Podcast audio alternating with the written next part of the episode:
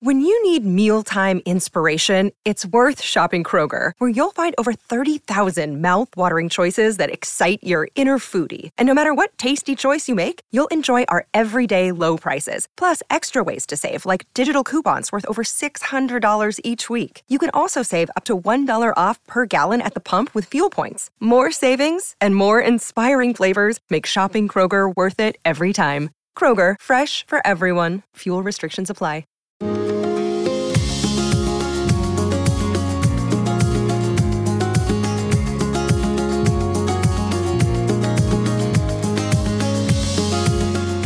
You are listening to the Thoughts from a Page podcast, which is a member of the Evergreen Podcasts Network.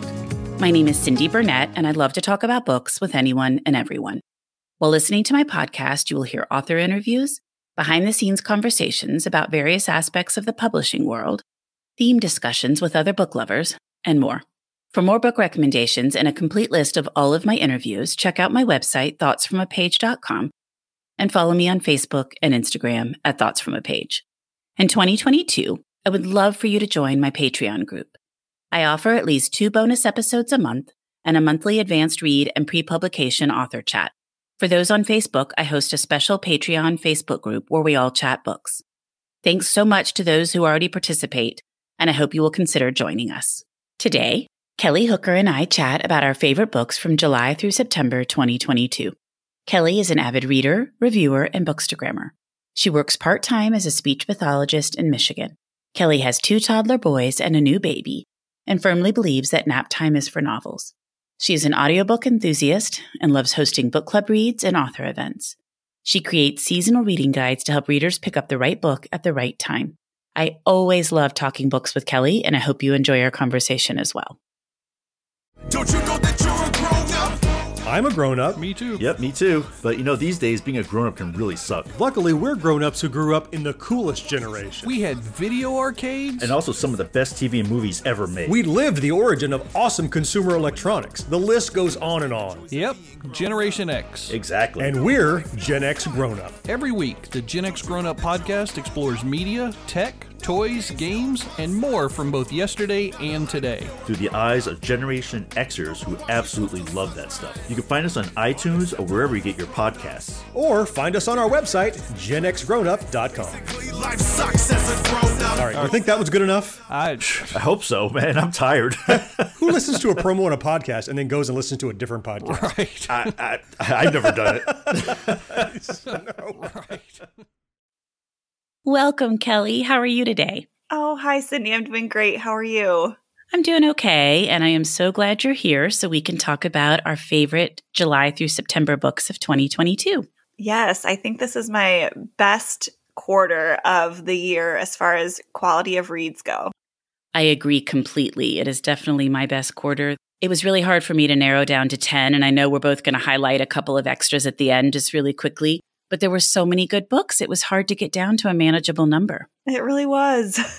And you've had exciting news since we spoke last. You have a third boy, Benjamin. Congratulations. Thank you. Yeah, he's really cramping my style when it comes to my reading, but um, I'm trying to squeeze it in when I can. It still feels good just to get lost in a book and have my audiobooks going when I'm up with him in the night. So I've been able to to squeeze some reading in there. Well, that's good. And I unfortunately lost my father in this quarter, so I've had a little bit more difficulty reading, but I'm slowly but surely getting there and trying to take comfort in the fact that he's in a better place. Yes, I'm so sorry to hear that. Thank you. I really appreciate it.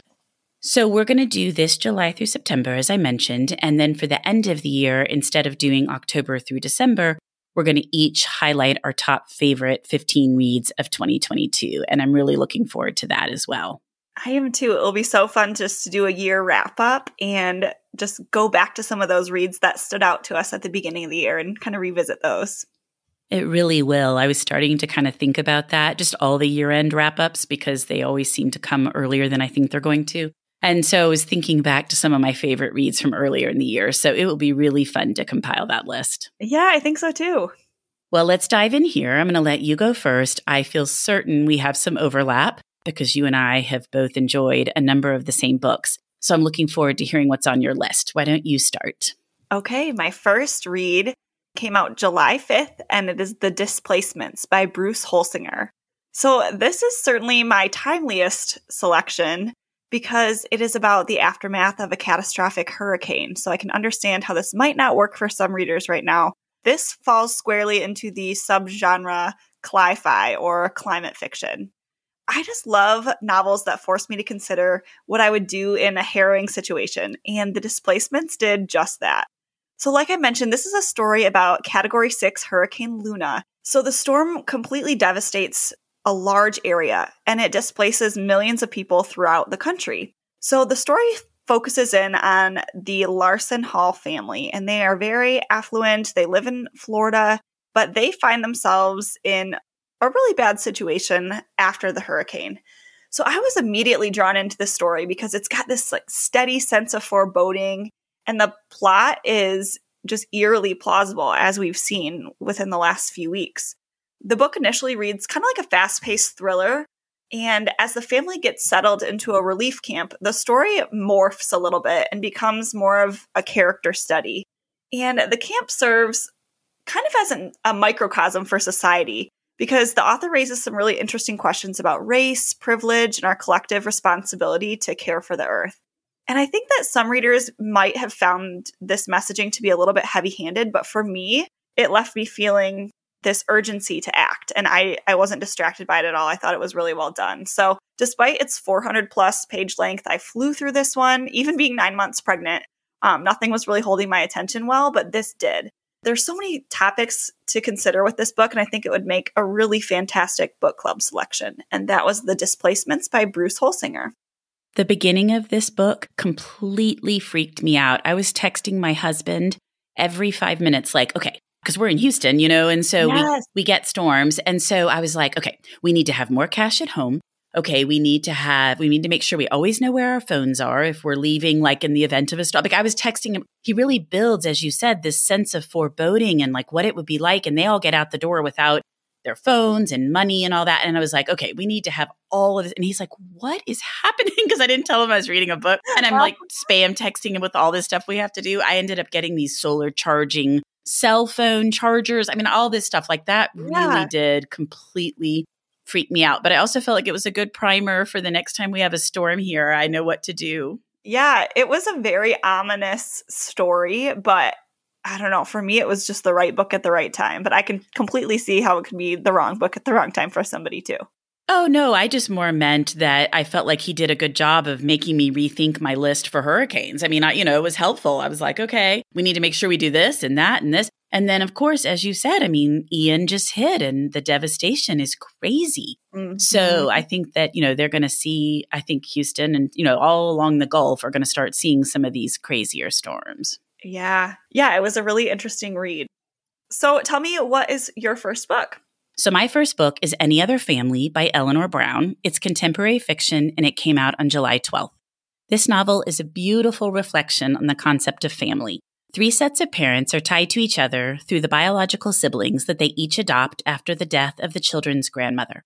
In an effort to ensure that the siblings remain close, the parents agree to create their own family for these kids, sharing Sunday dinners, celebrating birthdays and holidays together, and even taking a joint vacation. The three adoptive mothers are very different from each other, and the book focuses on each of them, their approach to motherhood, and how they interact with each other and work to keep their fragile family bonds intact. While the group is on their shared vacation, the children's birth mother surprises them with the news that she is pregnant again and wants help finding a family to adopt the latest baby. And this bombshell threatens to destroy what the group has created. At times, I identified with each of the three adoptive mothers and also really felt for each of them. The women all want to do what is best for the children, as well as trying to help them maintain relationships with each other. The author intersperses essays by people wanting to adopt throughout the book, and I found those interesting as well. She really focused on adoption and how different it is for different people, as well as the many reasons people decide to adopt. This will be one of my top reads of the year, and I have not stopped thinking about it since I finished it. I just loved it. And that's Any Other Family by Eleanor Brown. Oh, I'm so glad you brought this book because I loved it too. And I thought the author's note, like you mentioned, was so thoughtful because she's an adoptive mother herself. And so it really brought that level of authenticity to the story that I just so appreciated. Um, one of the things that I loved about this story is I have a best friend who is an adoptive mother, and she has created this family between adoptive siblings, her her children's biologic siblings, and their adoptive family. So it's kind of this big blended family in the same way that it is in the story. And I just think it's such a beautiful way to re envision family and connection and what that can look like. I agree. And I also just loved that each mother had such a different perspective because I felt like at different times I could identify with each one of them, but I was glad that she made them, that she portrayed them the way she did. You just really felt for each one of them sometimes, and you also understood exactly where they were coming from. Mm-hmm. Yeah, that's so true. I just thought it was a really, yeah, thought provoking story. And I love stories about motherhood. Um, not surprisingly, just because that's the season that I'm in. So I was really drawn to this story too. I'm so glad you loved it. Me too. So, what's up for you? Okay, Acts of Violet by Margarita Montimore, and this also came out July 12th. This was such a pleasant, magical surprise for me. I really enjoyed the author's debut, Oona Out of Order, and this was such a unique premise as well, and I think it really delivered. The story follows Violet Volk. She is a talented musician who disappears during one of her performances. And the circumstances surrounding her mysterious public disappearance has really left her fans completely baffled. Like nobody knows where she went, if it was part of her magic show or if it was something more sinister. So Violet's life is really an enigma to those who followed her career, but even to her own family, they can't really grasp who the real Violet is and why she would want to disappear or what happened to her. I just thought that the premise of this story felt so fresh and it was a bit genre bending. I haven't read anything like it, and so it's kind of hard to peg down where it falls, and I loved that. So while there's this solid mystery and a few elements of magical realism, at its heart, I loved that this story is about sisterhood and also the repercussions of living in the limelight and how that might affect somebody. Acts of Violet was fantastic on audio. I really highly recommend this format because, first of all, it's got a full cast recording, which I always love. But also, there are just so many fun formatting things. Like there's a podcast, and so you can hear the podcast transcript kind of come to life, and there's background noises. It just really brought the story to life. One thing I wanted to mention without spoilers is that Acts of Violet raises some really interesting questions and aspects of the ending are left up for interpretation. So if you like a super nice, tidy ending, this might be tough for you. But I think if you head into this story and just keep an open mind and embrace the ambiguity, then it'll really work well for you. So that was Acts of Violet by Margarita Montimore. I loved that one too. And I'm so glad you included it because I just was really struggling to get to 10 and that one was kind of in the midst of, of all of that, kind of right on the edge, but it was just fabulous. And I've heard such great things about the audiobook. And when I interviewed her, she was telling me how pleased she was with the audiobook because they even created music for her podcast and the the podcast is just like it is it actually is a podcast and so I've got the audiobook and I still need to listen to it because it just sounds like it's fabulous. But I thought it was a great story and I don't like ambiguous endings usually. But I'll tell you, I think that's like the third book recently that I've read with an ambiguous ending. And I've decided maybe it just depends because at first I was unsure, but as I've thought about it more and more, I, I understand why that ending is ambiguous and I don't mind it at all. And that's a great read. Yeah, that's where I landed too. So I'm glad that you also enjoyed it. I'm just laughing because apparently that's becoming more common because there's just several other books that I have read recently with more ambiguous endings and I haven't minded it. So I don't know if it's me or the way the ending is done. It's interesting. Mm-hmm. Yeah, I think so too. So, my next one is The Librarian Spy by Madeline Martin. It's historical fiction and it came out on July 26th. The Librarian Spy takes place in Lisbon, Portugal, and Lyon, France during World War II. Ava works as a librarian at the Library of Congress until she is recruited by the U.S. military to spy during World War II. She is sent to Lisbon to pose as a librarian while gathering intel for the war effort. Meanwhile, Elaine is working in Lyon helping to operate a printing press run by the French resistance, but the Nazis are frantically searching to locate the press and silence the printer. As the war continues, the two women begin communicating through coded messages as they each work to help the Allies win the war. While many historical fiction books are set during World War II, few address what life was like in Portugal during that time period. Since Portugal was neutral, life there was drastically different than most of Europe, and Martin vividly depicts this in her compelling, heartbreaking, and entertaining tale. There was no rationing, and tons of Europeans fleeing the Nazis came to Portugal to try to leave for the United States. She portrays what it was like for those individuals as they got visas and then tried to get boat tickets. And if you missed your window of time, the whole thing reset. So she just does a really great job of bringing that to life. And I felt like I was on the streets of Portugal and Lyon as I was reading the book. The Lyon storyline is a little darker, but it's equally fascinating. This was a Patreon early read for my Patreon group, and the group loved it so much that I am hosting her for my literary salon in November here in Houston.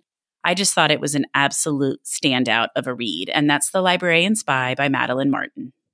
Oh, that sounds so interesting, especially because of the Portugal setting and Portugal being neutral during the war. I hadn't thought about what life might be like there. So this sounds this sounds great. You know, I just always think of like Europe and World War II and all of the rationing and how there was little food in all the occupied places. So to have Portugal encountering none of that and everything is just the way it had always been, it was really interesting to kind of see what life was like there though there were still spies from both sides and there was a lot happening, it just didn't have some of those elements that you normally think of as Europe in World War II. Right. I love how authors are expanding on the World War II subgenre and just branching out and bringing new stories to life from different parts of the world. I think that's so fascinating. I agree. And I think it's interesting because people will say, Oh, I'm so tired of World War II. I've read everything there is to read about it. And I'm like, there's no way because so many countries were involved and the war went for so long, built up for so long that I just think there are so many stories left untold. And I really like it when I come across one that is different. Yeah, me too. What's up for you? Okay, so speaking of different, this is Upgrade by Blake Crouch, and this also came out on July 12th. So, if I mention the sci fi genre and it's really not your thing, just try to hang with me here because I wouldn't consider myself a sci fi buff really by any stretch of the imagination, but I just think there's something about Blake Crouch's storytelling that's absolutely magnetic. So, Upgrade asks the question if you were given the chance to save the future of all humanity by upgrading your DNA, would you take it? The story follows Logan Ramsey in a near future society that's been ravaged by climate change and man made catastrophes. So, Logan involuntarily finds his body and mind slowly transforming into optimal conditions. So, he's got this uncharted IQ, really incredible physical abilities, but these things are coming at a cost. I'll admit that the premise does sound a bit heady, but really, this is a story that explores what it means to be human. I would say that Upgrade is a bit heavier on the science than I remember the author's previous books to be Dark Matter and Recursion. But the science aspects are really succinctly summarized, and you can easily gloss them over if that isn't of interest to you. All of Crouch's books read like bingeable thrillers, and I especially love how he incorporates themes of home and family into his stories he just raises some really interesting questions about the common good and human complacency and what our role is in protecting future generations. So, once again, I just found myself completely blown away by Blake Crouch's brilliant creativity and the way that he can craft such a unique story. So, this book was outside of my comfort zone, but it was one that I really enjoyed. So, I'm glad that I branched out a bit. And that was Upgrade by Blake Crouch. I haven't read Upgrade, but I loved Recursion. And I would not say I'm a sci fi fan either, but I thought Recursion was great. So I need to go back and pick up Dark Matter and then read Upgrade as well. Yes, I think all three of them, I just thought, you know, I don't know if these are going to be for me, but they ended up being fantastic. And Dark Matter, I think I retold the whole entire book to my husband um, after I read it. I remember we were on a walk and I just blabbed about the whole book to him. And he's like, okay, well, I guess I don't need to read it now. yes, exactly. I just did that recently with an ending I was debating. And so I had to tell my husband the whole thing. And he's like, well, now I can't read it because you've ruined the ending. I'm like, I'm so sorry, but I just needed to hash it out with somebody. yeah. Yeah. So what's your next read? My next read is another book that will be one of my top reads of the year, and that is Wrong Place, Wrong Time by Gillian McAllister and it's a mystery thriller kind of, I don't know which one it is, I guess. It's a mystery slash thriller set in the UK, and it came out on August 2nd. As the book opens, Jen witnesses her 18 year old son, Todd, murdering a complete stranger in the middle of the night right in front of their house. Devastated that her son, with whom she is close, has taken someone's life, Jen cries herself to sleep on the sofa. The following morning, she wakes up anxious to begin understanding why her son committed this horrific crime, but instead finds herself not on the morning after the crime, but the morning before it happened. Each night she goes to sleep, she wakes up further back in time.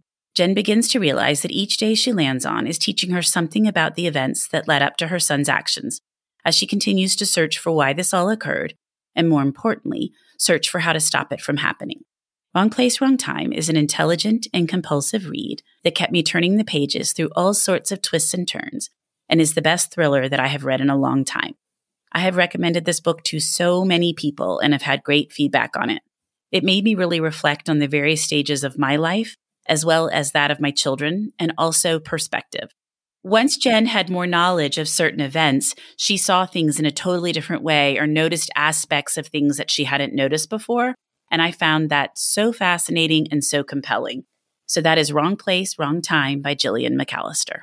This was up next for me as well, and it was a five star read. I felt the same way. It was a thriller, but had so much heart to it, which is my favorite combination. It's the best thriller I've read in a long time, and I dare I say even ever, because I've been trying to think of something that I liked more, and I I can't off the top of my head. So I highly recommend this one too.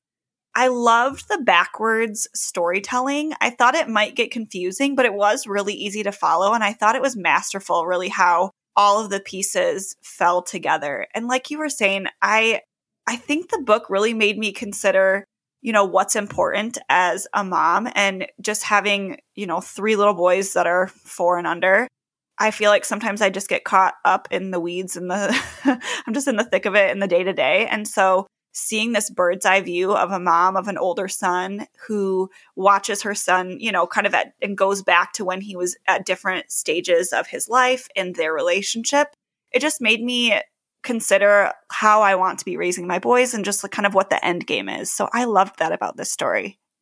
And to have faith that what you're doing with raising them is going to result in good kids because, you yes. know, she kind of struggles with that. She's like, we have this close relationship. He's a really good kid. What have I done wrong? And so I think as she kind of goes back and is looking through everything, she realizes, you know, she hasn't done anything wrong. And that's, I don't think that's a spoiler. No. But more to realize that, you know, every person is their own person, but also you have to have faith that if you're doing the very best you can and you're putting your all into it, that your, your children are going to turn out well. Yeah, I think that's so true. So that just really like t- tugged on my heartstrings a bit. So I ended this book like in just a little weepy mess and I love I loved it though. I did too. What's up next for you, Kelly? I have Carrie Soto is Back by Taylor Jenkins Reid, and this came out August 30th. So I think Taylor Jenkins Reid has served up another ace with her highly anticipated release, Carrie Soto is Back. I really enjoyed really all of her most recent books, but I guess I wouldn't consider myself fanatical in the way that some other readers do. But this was a five star read for me, and maybe my favorite of hers, although Daisy Jones is really hard to beat on audio. So the story is about Carrie Soto, and after dominating the women's tennis scene from the late 70s to the early 90s, she steps away from the game to go out on top. Six years later, and no longer in her prime, she comes out of retirement and back into the limelight to defend her world records at the age of 37. So I don't think it's necessary for you to have an undying love for tennis to enjoy this story, but I do think having a heart of a competitor might boost your investment in Carrie's journey. I've heard from readers that don't love sports that they've either loved this or it hasn't been for them. So I really do think it's it's going to be variable, but I'm curious to see where other readers land on this. I loved Carrie as a character. She was so callous towards the media and her opponents, and really sometimes even to those closest to her but I couldn't help but root for her success on and off the court. She's just one of the most distinctive female characters that I've read. She just had this like hard exterior and this singular focus and that really led to her success, but it was really lonely for her at the top. I loved her character arc in general, I and how she progressed and grew as a character and opened herself to new experiences even after she felt like she had it all. So the story really shines in its portrayal of this tender father daughter relationship. And I just don't see that a lot in books often. And like my own father, Carrie's dad, who was also her coach, played a really big role in her success. And it just reminded me of my dad and his unfailing dedication and love, you know, with with me in sports growing up. And so that was a fun aspect of the book for me. And that was a five-star read that was Carrie Soto is Back by Taylor Jenkins Reid. I'm so glad you included this one because it was in my top 10 as well. So I'll just chime in now about the things that I liked about it. Yeah. Like, I'm not a diehard fan. Some of her books I love, some I like. It just really depends. But I loved this one. And Daisy Jones was my favorite before, and I think they are now neck and neck. Yeah. I just felt like Carrie's arc, as you mentioned, was wonderful. And she isn't that likable, or she isn't likable probably when the book starts. But as you get to know her, you understand why she's the way she is and her singular focus and the fact that she's sort of had to devote her entire life to tennis at the expense of all of these other things. She hasn't had the time to develop friends. She doesn't understand having a romantic relationship. Like there's just a lot there. And once I saw some of that develop, I really began to like her and I rooted for her. I did think it was a slow start. I had had several people highly, highly recommend it to me when I picked it up. And the first probably 50 pages, I was like, this is all right, you know? And then once it really kind of picked up, I thought it was great. And it was definitely a five star read for me as well. I just thought it was outstanding. Mm-hmm. Yeah. Some of the tennis match scenes as well, I thought I was going to get a little bored, but I was so invested. Like it felt like I was watching it on TV, which I don't even watch tennis on TV, but it kind of made me want to. well, and they timed the release with the US Open. And then it was really interesting because Serena was on her final matches. Of course, she didn't take the break and come back and all that, but still, it was interesting because I thought there were some parallels. Yeah, that's true. It was a good one. Okay, what read is next for you, Cindy? So mine is Dirt Creek by Hayley Scrivenor. It's a mystery slash thriller set in Australia, and it came out on August 2nd. Dirt Creek is a slow burn mystery about the murder of a 12 year old girl in a small town in rural Australia and the repercussions on the community, its families, and the children living there. The story is told using multiple points of view, punctuated by a Greek chorus giving voice to the town's remaining children. Durton, nicknamed Dirt Creek, is a small town whose residents are hiding numerous secrets. When 12 year old Esther doesn't return home after school, Durton's residents are sent into a tailspin, obsessing about how such a thing could happen in their town. When the police arrive and begin working the case by organizing searches with local volunteers and interviewing everyone in the town, it quickly becomes clear that everything is not as it seems. Scrivenor weaves an engrossing tale of being in the wrong place at the wrong time, and how the choices we make have long lasting consequences. It took me a bit to catch on to the Greek chorus, but once I did, I thought it was a genius move for her to create this Greek chorus with the children of the town. It added a clever element to the book, and I'm also a huge fan of stories set in Australia. I thought this one was so much better than another recent release, Wake by Shelley Burr. That story to me was so convoluted, and I just wanted it to end. I didn't feel like she did a very good job of sort of bringing Australia to life, and the mystery was, I don't know, sort of silly. But I think the opposite of Dirt Creek. Like you just feel like you were there in this dusty small town in rural Australia. She brings the characters to life, the town, everything. So I just highly, highly recommend it. And that is Dirt Creek by Hayley Scrivenor.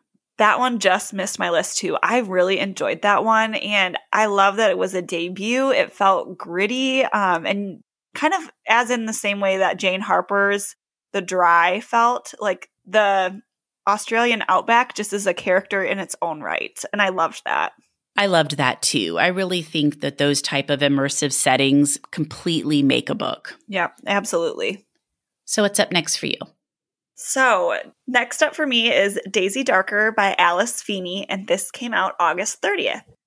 I loved this atmospheric story with a string of mysterious murders that just kept me turning the pages. I think this is perfect for spooky season fall reading. The story is told in this hour by hour fashion as we meet the Darker family at their seaside island retreat on Halloween night. So, in true locked room mystery fashion, high tide has come in and then they're all trapped inside. Slowly, members of the Darker family are murdered in meticulous ways, and each family member has their own secrets that are slowly revealed in flashbacks told through family home videos from the 1980s, which I thought was so interesting. I love a good locked room mystery, and this story was no exception. It was really reminiscent of Agatha Christie's infamous novel, And Then There Were None, but Daisy Darker felt really fresh in its twists and turns. And Alice Feeney mentioned that she spent five years writing this homage to Agatha Christie. And the time that she put into this story is really evident. I would also highly recommend the audiobook. It's narrated by Stephanie Racine, and she has narrated Feeney's previous books. Her English accent and intonation was precisely what the story needed. I thought it added so much to it. I will say that Daisy Darker wasn't my favorite of Alice Feeney's books, but all of her books have been like four and a half, five stars. So I think Daisy Darker is still a solid four star read. And I really enjoyed it. So if you're looking for the perfect atmospheric Halloween read, add Daisy Darker by Alice Feeney to your shelves. I have not read that one, but you're making me want to listen to it. Yeah, I think it's a fun. It was a quick read, and again, the narration just adds this spooky factor to it. So it was a fun one. So my next one is Killers of a Certain Age by Deanna Raybourn. It's a mystery and it came out September 6th. This delightful and thought provoking mystery stars four women Billy, Mary Alice, Helen, and Natalie, who have been employed by the museum, an elite network of assassins, for four decades. When the museum sends them on a fabulous vacation to celebrate their retirement, the women quickly determine that their trip is a ruse because they are being targeted by someone within the museum due to the work that they have done for the organization over the years. Times have changed, and their skill sets are no longer valued by the museum, but the friends are determined to upend the view that women of a certain age are expendable. Through experience and working together, they prove that their age and gender are positives versus negatives. Combining humor, reflections on what it means to age, and a clever mystery, Killers of a Certain Age kept me engaged from page one. It is a must read for mystery lovers. I also loved how she touched on important topics, but infused the entire story with wit and wisdom. I am a huge Deanna Raybourn fan. I love her Veronica Speedwell series. It's just one of my favorites. And so I was so excited when she told me when I was interviewing her for the latest Veronica Speedwell that she was writing this book and that it was coming out later in the year. I just thought it was absolutely delightful. Such a great book. And that's Killers of a Certain Age by Deanna Raybourn. Oh, perfect timing. This was up for me next. I just thought, like you said, this was such like a zany ride, but tackled some some deeper topics, but overall the story felt really light and fun and I I read it in kind of the midst of some just popcorn thrillers that I was feeling a little bit burnt out on, and this just was a breath of fresh air. I saw that a Goodreads reviewer described this story as Kill Bill meets the Golden Girls, and I just thought that comparison was so spot on. I mean, just truly. So this was such a fun book. I hadn't read anything else by Deanna Raybourn before, so I'm excited to hear that you liked one of her series because I'll definitely be checking her out again. I love the Veronica Speedwell series. It's set in Victorian England, and it is just, again, filled with humor, but also really clever mysteries. And it's just really well done. She's so much fun. And around the time she was telling me about this book, that meme that showed the Golden Girls compared to Carrie Bradshaw and her friends when the reboot was coming oh, back yeah. of Sex in the City and how they were really the same age, but uh-huh. how different society, you know, in the 80s, the Golden Girls, and today, Carrie Bradshaw and all her friends. And I thought that was so fascinating because, you know, people had that idea of the Golden Girls being so old, but they're like in their 50s and, you, right. know, and so it's just kind of crazy to think about yeah. now. So she said, I just wanted to like upend that stereotype. And I thought she did a great job doing that. Yeah, I think so too. It was awesome. So, what's up next for you? Next for me is How Not to Drown in a Glass of Water by Angie Cruz, and this came out September 13th. I loved everything about the story. This was a five star read for me and one that I want to shout from the rooftops. It was such a true delight, and the audio experience was really, I think, maybe one of the best that I've had. The story follows Cara Romero, and she's an immigrant from the Dominican Republic, and she finds herself looking for work when her job at a New York City factory that she's held for decades is eliminated due to the recession. So she's middle aged and she's just trying to reinvent herself and start over. The structure of the story is so unique. It's set up over the course of 12 counseling sessions as Cara meets with a job counselor. And Cara treats this counselor like she is, you know, in actual mental health counseling. Like she divulges everything to her um, and has really poor boundaries, but is so charming through these sessions. So Angie Cruz is the author, and she wrote Dominicana, which I have not yet read, but I plan to. But she gave Cara such a distinctive voice.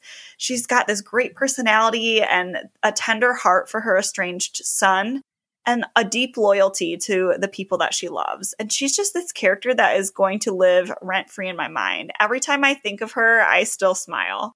The story is infused with so much heart and humor that I actually laughed out loud, which really never happens to me. I'm a stoic reader, but I was out for a walk and listening to this and like laughing. I'm like, hope nobody nobody sees me out here, but it was just so funny.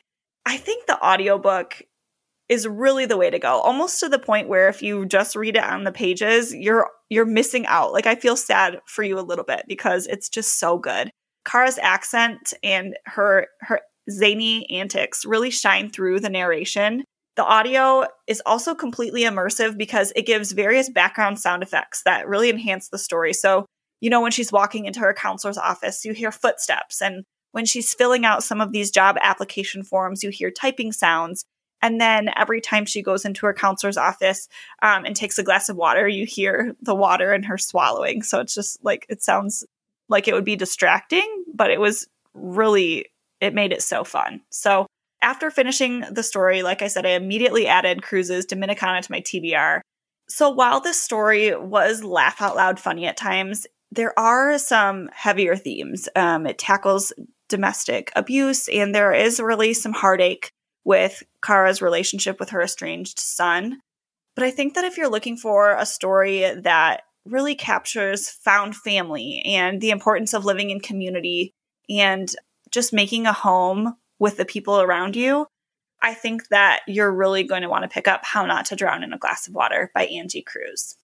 This was on my list as well. I absolutely love this book. It will be in my top reads of the year. I just thought it was such a great story.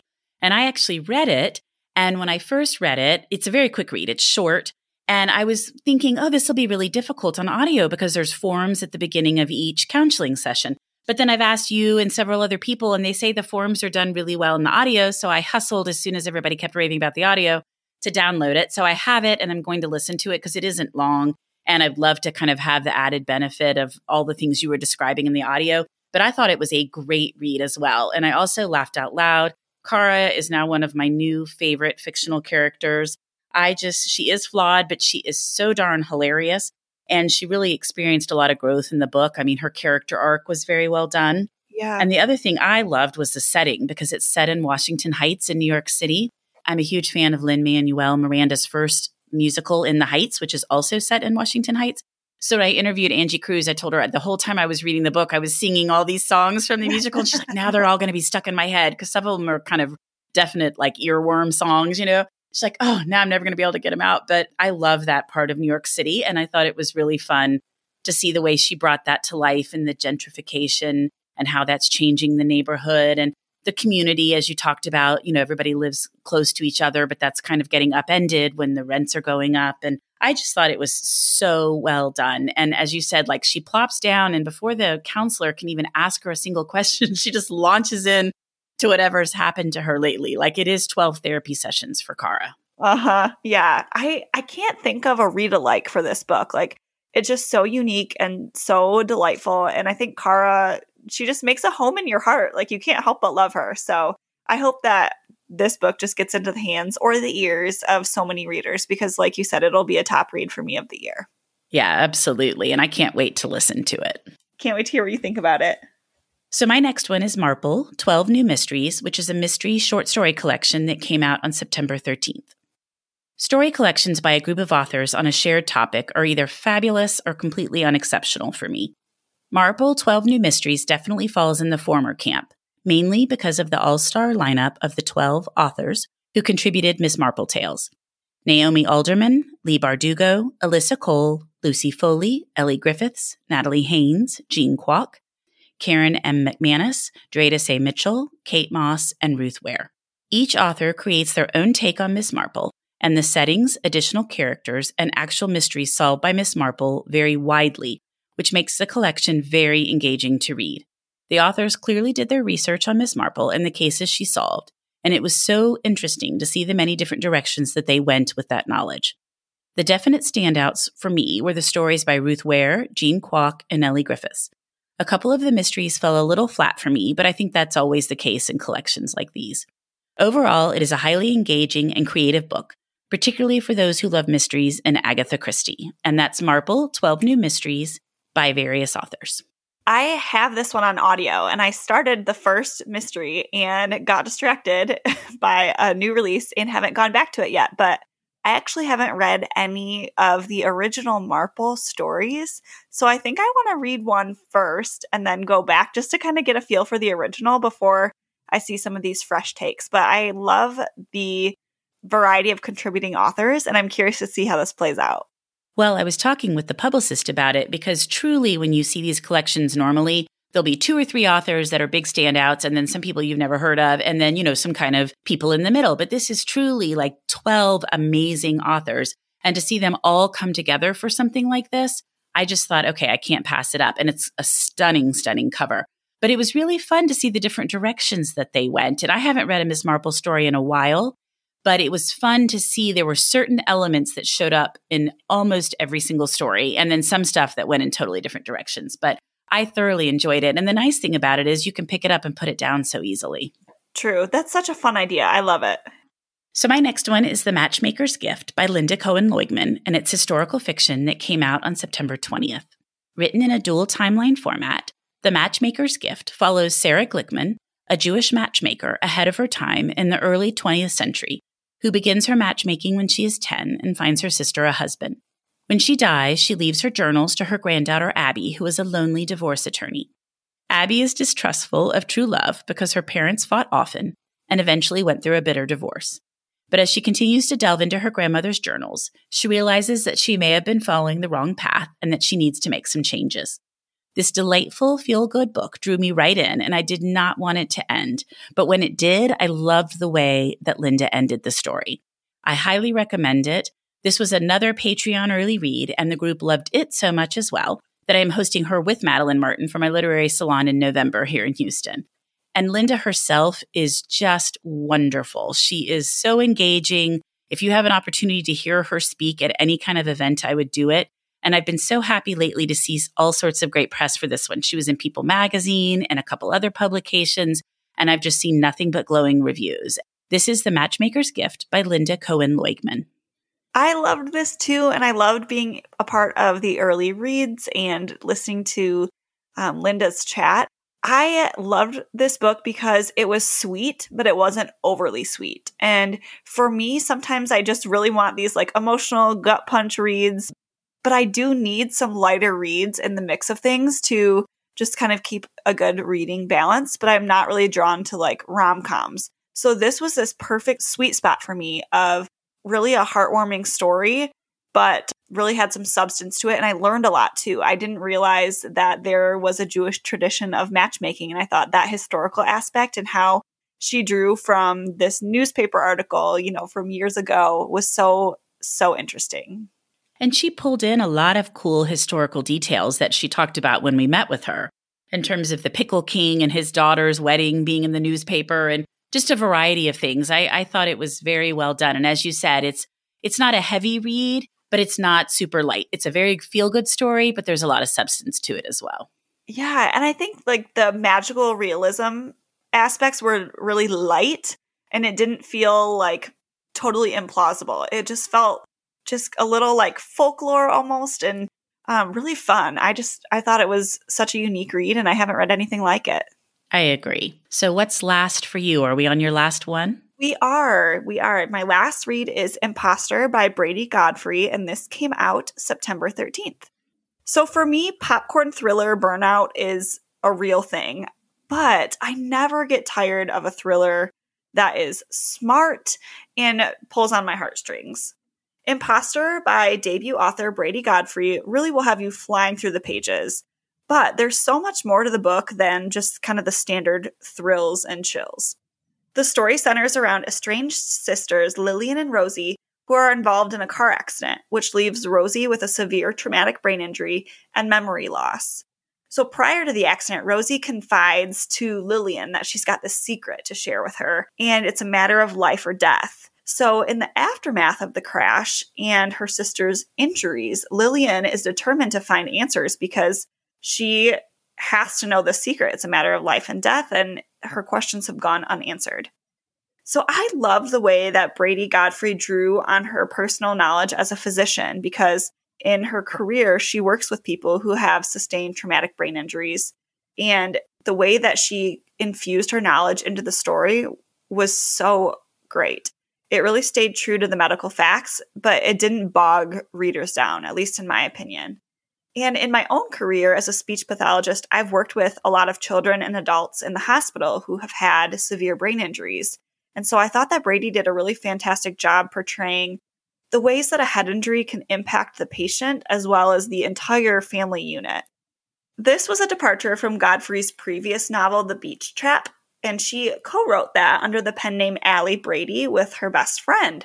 And so this new venture into the mystery thriller genre truly showcases how versatile she is as a writer. She can write this beach read, but then also this mystery thriller that is really smart. So I think if you enjoy a clever mystery with themes of sisterhood and loyalty, you won't want to miss Imposter by Bradeigh Godfrey.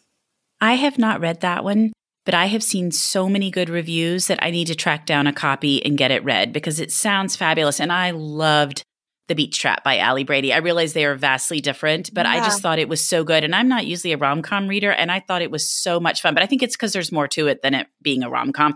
But I just loved it. I thought it was the perfect beach read this summer. And so I need to get Imposter. Yeah, I think in both books, the thread that ties them together is the the sisterhood bond and how she explores like really complicated family dynamics and sisterhood. And so I can see kind of the similarities there. Makes sense. Well, what is your last read? So, my last read is Jacqueline in Paris by Ann Mah, and it's historical fiction that came out on September 27th. 20 year old Jacqueline Bouvier spent her junior year abroad in post war 1949 1950 Paris. And in Jacqueline in Paris, Mah brings to life Bouvier's time there and its impact on the rest of her life. Thrilled to be away from the societal pressure of New York and her mother's prying eyes, Jacqueline falls in love with Paris's social scene the cafes, theater, and art, while also slowly realizing that the city is struggling with the aftermath of World War II. Spies abound while communism is taking a foothold in French politics, and no one is who they seem. Mah charts the beginning of Bouvier's long love affair with Paris, as well as bringing the City of Lights to life post World War II. This beautifully written story transported me to a Paris with which I was very unfamiliar and focused on a lesser known time in Jackie Kennedy Onassis's life that is often glossed over. This book will appeal to those who love Paris and those who love historical fiction. Also, anyone who wants to learn a little bit more about Jackie Kennedy Onassis's life. She's a favorite of mine, so I always gravitate toward anything that takes place with her in it, fictional or otherwise. And I also love Paris. So this was really the perfect combination.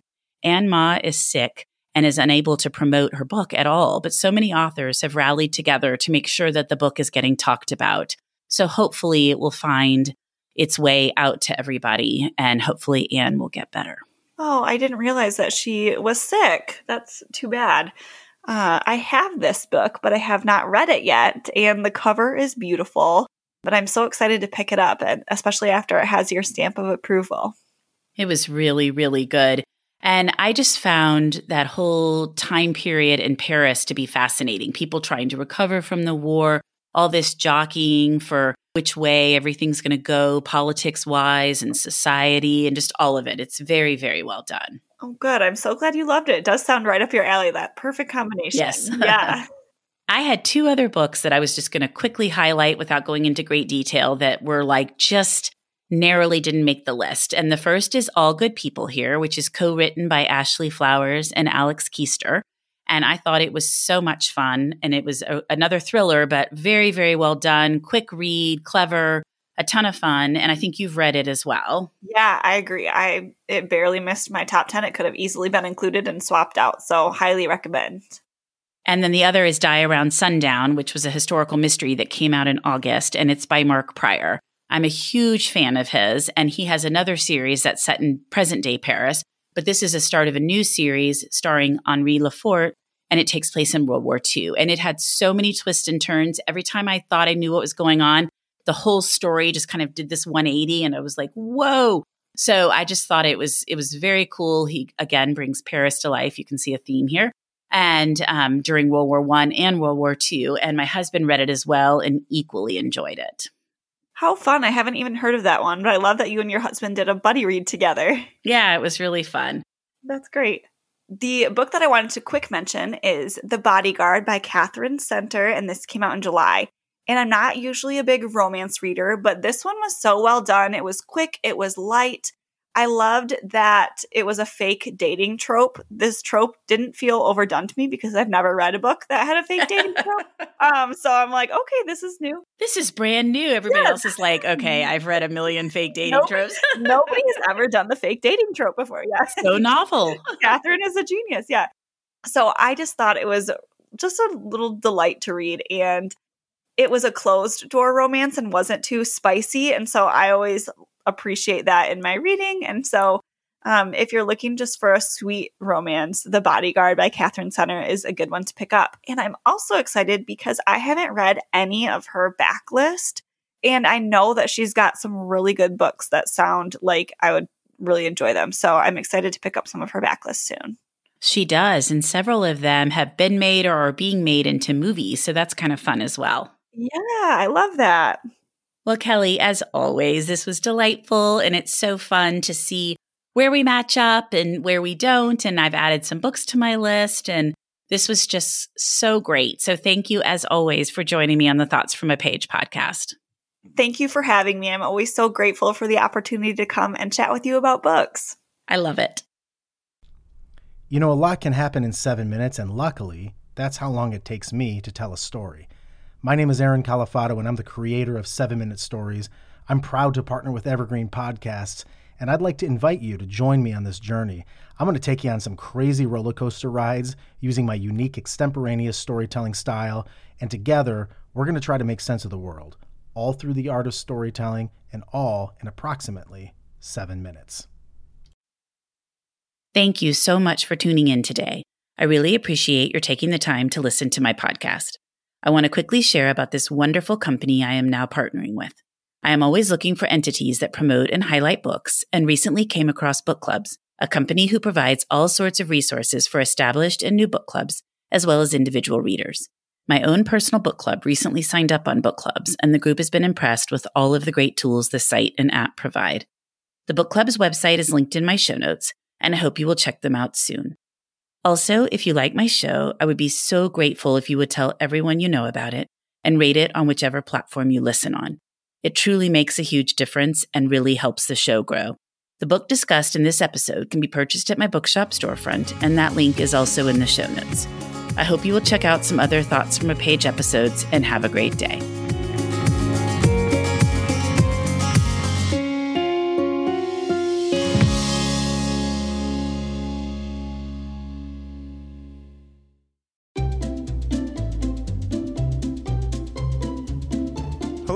Welcome to Novel Conversations, a podcast about the world's greatest stories. I'm your host, Frank Lavallo, and for each episode of Novel Conversations, I talk to two readers about one book. And together, we summarize the story for you. We introduce you to the characters, we tell you what happens to them, and we read from the book along the way. So if you love hearing a good story, you're in the right place. Our ninth season is coming this fall. Tune in to hear from some of the all time great authors Charles Dickens, Jules Verne, F. Scott Fitzgerald, and more. Subscribe to Novel Conversations wherever you listen to podcasts.